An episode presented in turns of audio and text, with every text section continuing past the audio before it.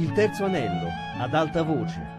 Tommaso Ragno legge Il ritratto di Dorian Gray di Oscar Wilde. Traduzione di Benedetta Bini. Per qualche strano motivo, quella sera il teatro era gremito e il grasso impresario ebreo che li accolse sulla porta aveva un sorriso untuoso e tremulo che gli andava da un orecchio all'altro. Li accompagnò fino al loro palco con fare pomposo e servile, agitando le mani grassocce e inanellate e parlando a voce molto alta. Dorian Gray lo trovava più che mai repellente, sentendosi come se, venuto in cerca di Miranda, si fosse imbattuto in Calibano. Pareva invece che a Lord Henry quell'uomo piacesse e volle a tutti i costi stringergli la mano. Era fiero, disse, di conoscere lo scopritore di un vero genio, l'uomo che aveva fatto bancarotta per un poeta. Basil Hallward osservava divertito le facce della gente in platea. Il caldo era opprimente e l'enorme lampadario fiammeggiava come una dalia mostruosa dai gialli petali di fuoco. I giovani del loggione avevano appoggiato giacche e panciotti sul parapetto.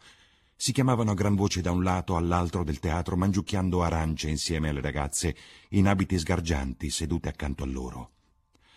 In platea alcune donne ridevano con voci acute e sgraziate. Dal bar giungeva il suono di bottiglie stappate. Posto singolare per una dea, disse Lord Henry. Vero, rispose Dorian Gray. Eppure l'ho trovata proprio qui. È la più divina delle creature. Quando la vedi recitare dimentichi tutto.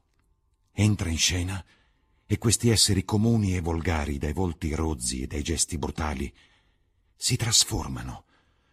La guardano in silenzio, piangono e ridono a un suo volere, sensibili come le corde di un violino.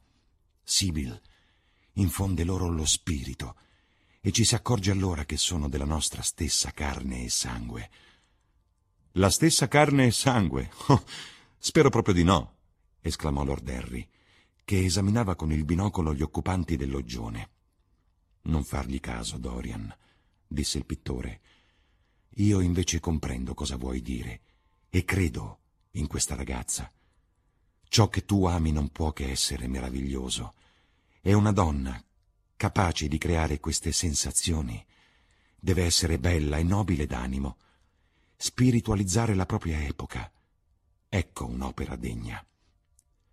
Se questa fanciulla sa dare un'anima a chi ha vissuto senza averne una, se sa far nascere il senso della bellezza in persone le cui vite sono sordide e meschine, se riesce a spogliarle dell'egoismo e prestare loro lacrime per sofferenze che non sono le loro, ebbene ella è degna della tua adorazione e di quella di tutto il mondo. Questo matrimonio è una cosa giusta. Prima non lo pensavo, ma ora ne sono convinto. Gli dei hanno creato Sibyl Vane per te. Senza di lei saresti un essere incompleto. Grazie, Basil, rispose Dorian Gray, stringendogli la mano. Sapevo che mi avresti capito. Harry è così cinico che mi fa paura. Ma ecco l'orchestra. È tremenda, ma dura solo cinque minuti. Poi si alzerà il sipario e vedrete la donna a cui voglio dedicare tutta la vita, a cui ho donato tutto ciò che vi è di buono in me. Un quarto d'ora dopo, tra un inconsueto scroscio di applausi, Sibyl Vane entrò in scena. Sì, era certamente incantevole, pensò Lord Henry. Una delle creature più leggiadre che gli fosse mai capitato di vedere. La grazia timida, lo sguardo impaurito facevano pensare al cerbiatto. Un lieve rossore, come l'ombra di una rosa in uno specchio d'argento, le coprì le guance nel guardare la sala affollata ed entusiasta. Fece qualche passo indietro e le labbra parvero tremare.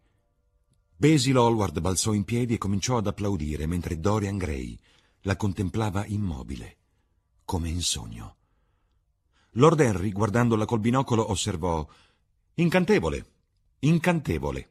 La scena rappresentava una sala nella casa dei Capuleti. Romeo, in abito da pellegrino, aveva fatto il suo ingresso con Mercuzio ed altri amici. L'orchestra attaccò alla meno peggio qualche nota di musica e la danza ebbe inizio. In quel gruppo di attori sgraziati e malvestiti, Sibyl Vane si muoveva come una creatura di un altro mondo. Il corpo ondeggiava nel danzare come una pianta nell'acqua. Le curve del collo erano quelle di un bianco giglio, le mani sembravano di puro avorio, eppure Sibyl era stranamente indifferente. Gli occhi, che si posarono su Romeo, parvero privi di gioia e quei pochi versi Buongiorno pellegrino, troppo torto fate la vostra mano che in ciò rivela la sua gentil devozione, perché i santi hanno mani che i pellegrini possono toccare e palma a palma è il bacio dei palmieri. Con il breve dialogo che segue, furono pronunciati in modo del tutto artificioso. La voce era squisita, ma il tono falso, privo di colore, toglieva vita ai versi e rendeva irreale la passione. Dorian la osservava, ansioso e pallido in volto, senza capire. Gli amici non osavano rivolgergli la parola. Sibyl si rivelava totalmente priva di talento. La delusione era atroce. Sapevano però che il vero banco di prova di ogni Giulietta è la scena del balcone nel secondo atto. Decisero di aspettare. Se avesse fallito, non ci sarebbero state più speranze. Illuminata dalla luce della luna, Sibyl era incantevole, inutile negarlo, ma l'artificiosità della recitazione era insopportabile e non faceva che peggiorare. I gesti erano orrendamente manierati, i versi grondavano enfasi. Quel bellissimo passo Tu sai che la maschera della notte mi copre il volto, altrimenti il rossore mi tingerebbe le guance per ciò che stanotte hai sentito da me. Fu declamato con la penosa precisione di una scollaretta che ha imparato a recitare da un mediocre maestro di dizione. Lungi dall'essere inquieta, pareva assolutamente padrona di sé. Si trattava solo di pessima recitazione. Sibyl era un fallimento completo. Anche il pubblico, incolto e rozzo della platea e del loggione perse interesse per lo spettacolo, diventò irrequieto e si mise a parlare ad alta voce e a fischiare. L'impresario ebreo, fermo in fondo alla prima galleria, pestava i piedi, imprecando dalla rabbia. Solo la ragazza rimaneva impassibile. Alla fine del secondo atto ci fu un uragano di fischi. Lord Henry si alzò dalla poltrona e indossò il soprabito. È bellissima, Dorian, disse, ma non sa recitare. Andiamo? Io rimango fino alla fine, rispose il ragazzo con voce dura e amara. Sono dolentissimo di avervi rovinato la serata, chiedo scusa a tutti e due. Mio caro Dorian, probabilmente la signorina Vane non si è sentita bene, interruppe Basil Hallward Torneremo qualche altra sera.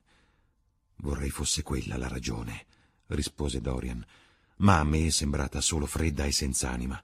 È completamente cambiata. Ieri sera era una grande artista. Oggi non è altro che un'attrice mediocre e banale. Non parlare così della persona che ami, Dorian. L'amore è una cosa più bella dell'arte. Sono entrambe forme di imitazione, commentò Lord Henry. È meglio andare. Dorian non deve rimanere qui. Vedere recitare male non giova allo spirito. E poi non credo che vorrai che tua moglie faccia l'attrice. Dunque che cosa importa se recita Giulietta come un pupazzo di legno? È veramente incantevole e sarà un'esperienza deliziosa averla accanto se conosce la vita poco come il teatro. Esistono solo due tipi di persone realmente affascinanti, quelle che sanno assolutamente tutto e quelle che non sanno assolutamente niente. Santo cielo, caro ragazzo, non fare quella faccia tragica. Il segreto per rimanere giovani è non provare mai un'emozione inelegante. Vieni al club con me, Basil. Fumeremo e brinderemo alla leggiadria di Sibyl Vane. È veramente bella. Cosa vuoi di più? Vattene, Harry, gridò il ragazzo. Voglio rimanere solo. Basil, devi andartene. Non vedete che mi si spezza il cuore? Gli occhi gli si riempirono di lacrime.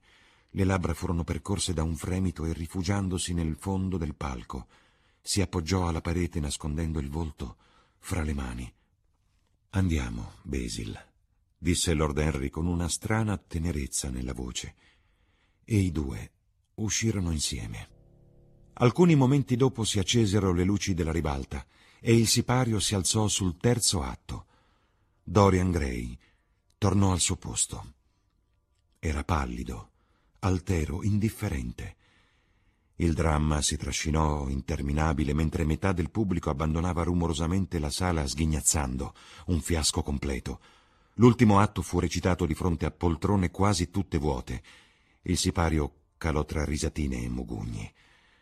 Appena terminato lo spettacolo, Dorian Gray si precipitò dietro le quinte, nel camerino degli attori. La ragazza era sola, con un'espressione di trionfo in volto. Gli occhi lucevano di un fuoco superbo. Un fulgore pareva radiarle intorno. Le labbra socchiuse sorridevano di un loro segreto. Quando Dorian entrò, Sibyl gli rivolse uno sguardo di gioia infinita. Come ho recitato male stasera, Dorian! esclamò. Spaventosamente, rispose lui guardandola sorpreso. Spaventosamente. È stato atroce. Ti senti male? Non hai idea di cosa è stato. Non immagini qu- quanto ho sofferto. La ragazza sorrise. Dorian, rispose, e la sua voce cadenzata come musica indugiò sul nome di lui, quasi che fosse più dolce del miele per i rossi petali delle sue labbra. Dorian, Dovresti aver capito. Ma comprendi ora, non è vero? Comprendo cosa? chiese lui, furente. Perché ho recitato così male stasera? Perché reciterò sempre male d'ora in poi? Perché non sarò mai più una brava attrice? Dorian Gray si strinse nelle spalle. Sarà stato un malessere. Ma allora non devi recitare, ti rendi ridicola. I miei amici si sono annoiati, e anche io. Ella sembrava non ascoltarlo, trasfigurata dalla gioia, posseduta da un'estasi di felicità. Dorian, Dorian, gridò, prima di incontrarti, l'unica realtà della mia vita era recitare. Vivevo solo del teatro, convinta che lì fosse la verità. Una sera ero Rosalinda, quella dopo Porzia. La gioia di Beatrice, il dolore di Cordelia, erano miei, io credevo a tutto. I comuni mortali con cui recitavo mi parevano dei. Le scene dipinte erano il mio mondo, non conoscevo che le ombre, e le credevo reali. Poi sei arrivato tu, oh mio bellissimo amore, e hai liberato il mio cuore dalla prigione. Mi hai insegnato cos'è la realtà. Stasera, per la prima volta nella mia vita, ho visto attraverso la vacuità la finzione, la stoltezza di quella vuota scena in cui avevo recitato fino a quel momento. Stasera, per la prima volta, mi sono accorta che Romeo era un vecchio ripugnante dal volto dipinto, che il chiar di luna nel giardino era finto e lo scenario volgare. Le parole che pronunciavo mi parevano irreali, non mie, non erano ciò che volevo dire. Tu mi avevi portato qualcosa di più alto e nobile, di cui l'arte non è che il riflesso. Mi avevi fatto capire cos'è l'amore. Amore mio, amore mio, principe gentile, principe della vita. Sono stanca delle ombre. Per me sei molto di più dell'arte. Portami via, Dorian. Portami via con te dove potremo essere soli. Odio il palcoscenico. Posso mimare una passione che non sento, ma non quella che mi brucia come il fuoco. Dorian, Dorian, comprendi ora cosa significa anche se sapessi farlo, sarebbe una profanazione fingere l'amore. Tu me l'hai fatto capire. Dorian si lasciò cadere sul divano e voltò la faccia da un'altra parte. Hai ucciso il mio amore, mormorò. Sibyl lo guardò meravigliata e scoppiò a ridere. Dorian non reagì. Avvicinandosi, lei gli carezzò i capelli con le dita sottili e poi inginocchiata ai suoi piedi. Gli appoggiò le labbra sulla mano, ma Dorian si ritrasse con un brivido. Dorian balzò in piedi e raggiunse la porta. Sì, gridò, hai ucciso il mio amore. Tu eccitavi l'immaginazione, ora nemmeno la curiosità. Non produci più alcun effetto. Io ti ho amato perché eri splendida, perché avevi genio e intelligenza, perché realizzavi i sogni dei grandi poeti e davi forma e sostanza alle ombre dell'arte. E tu hai gettato via tutto questo, sei vuota e stupida, mio Dio, come sono stato folle ad amarti, che sciocco. Ora non sei niente per me, non voglio più vederti, mai penserò a te o pronuncerò il tuo nome, non sai cosa sei stata un tempo per me perché... Oh, io non ci posso pensare, vorrei non averti mai incontrata. Hai distrutto la grande avventura della mia vita. Quanto poco sai dell'amore se dici che rovina la tua arte. Senza di essa non sei niente. Ti avrei reso famosa, splendida, magnifica. Il mondo sarebbe stato ai tuoi piedi e avresti portato il mio nome. E ora Cosa sei? Un'attrice di terz'ordine con un bel visino. La ragazza impallidì e fu scossa da un tremito. Si tormentava le mani e la voce parve morirle in gola. Non dici sul serio? Dorian mormorò. Stai recitando? Recitare? Lo lascio a te, visto che sei tanto brava, disse Dorian con amarezza. Sibyl, ancora in ginocchio, si rialzò con una penosa espressione di dolore sul volto e gli andò vicino. Appoggiandogli una mano sul braccio, lo fissò negli occhi, ma Dorian la respinse. Non toccarmi! gridò. Un gemito rauco le uscì dalle labbra. Gli si gettò ai piedi e vi rimase come un fiore calpestato. Dorian, Dorian, non lasciarmi, mormorò. Mi dispiace di non avere recitato bene. Io non ho fatto che pensare a te. Ma ci proverò. Sì, ci proverò. Mi ha preso così all'improvviso questo mio amore per te. Non saprei che cos'è se tu non mi avessi baciata, se non ci fossimo baciati. Baciami ancora, amore. Non andare via. Mi darebbe troppa pena non andare via, mio fratello. No, no non importa. Non lo diceva sul serio. Scherzava. Ma tu non riesci a perdonarmi per stasera. Proverò ancora e cercherò di migliorare, ma tu non essere crudele con me solo perché ti amo più di ogni altra cosa al mondo. Dopotutto mi è accaduto solo una volta di deluderti. Ma hai ragione, Dorian. Avrei dovuto rivelare di più l'artista che è in me. È stata una sciocchezza, ma non ho potuto farne a meno. Non lasciarmi, non lasciarmi.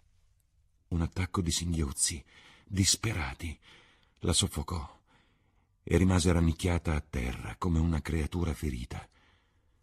Con i suoi bellissimi occhi, Dorian Gray la guardava dall'alto, mentre le labbra cesellate si piegavano in una smorfia di elegante disprezzo. C'è sempre qualcosa di ridicolo nelle emozioni di chi abbiamo smesso di amare. Sibyl Vane gli sembrava assurda e melodrammatica. Le sue lacrime e i suoi singhiozzi lo irritavano. Vado via, disse infine con la sua voce calma e chiara. Non voglio essere scortese, ma non posso più rivederti. Mi hai deluso. Sibyl non rispose. Piangeva in silenzio. Gli si trascinò più vicina, tendendo ciecamente le piccole mani come a cercarlo, ma Dorian le voltò le spalle e uscì dalla stanza. Alcuni momenti dopo era già fuori dal teatro. Non ricordò mai dove era andato. Ricordava strade poco illuminate, vicoli stretti e bui, case dall'aria sinistra. Voci rauche e risate stridole di donna lo avevano inseguito, come orrendi scimmioni. Uomini ubriachi gli erano passati accanto bestemmiando e parlando da soli. Aveva visto bambini mostruosi rannicchiati sugli scalini, udito grida e maledizioni levarsi dai cortili avvolti nelle tenebre. Alle prime luci dell'alba si trovò dalle parti di Covent Garden. L'oscurità svaniva e, arrossato di pallidi fuochi, il cielo si curvava in perfetta forma di perla. Grandi carri, carichi di gigli oscillanti, avanzavano lentamente, rimbombando lungo le strade lucide e vuote. L'aria era greve del profumo dei fiori. La loro bellezza parve un balsamo al suo dolore. Li seguì fin dentro il mercato e rimase a guardare gli uomini che scaricavano. Un carrettiere in camicia bianca gli offrì alcune ciliegie. Dorian lo ringraziò, stupito che rifiutasse del denaro, e si mise a mangiarle distrattamente. Erano state colte a mezzanotte e la freschezza della luna le aveva penetrate. Tommaso Ragno ha letto Il ritratto di Dorian Gray di Oscar Wilde, a cura di Anna Antonelli e Fabiana Carobolante. Il terzo anello chiocciolarai.it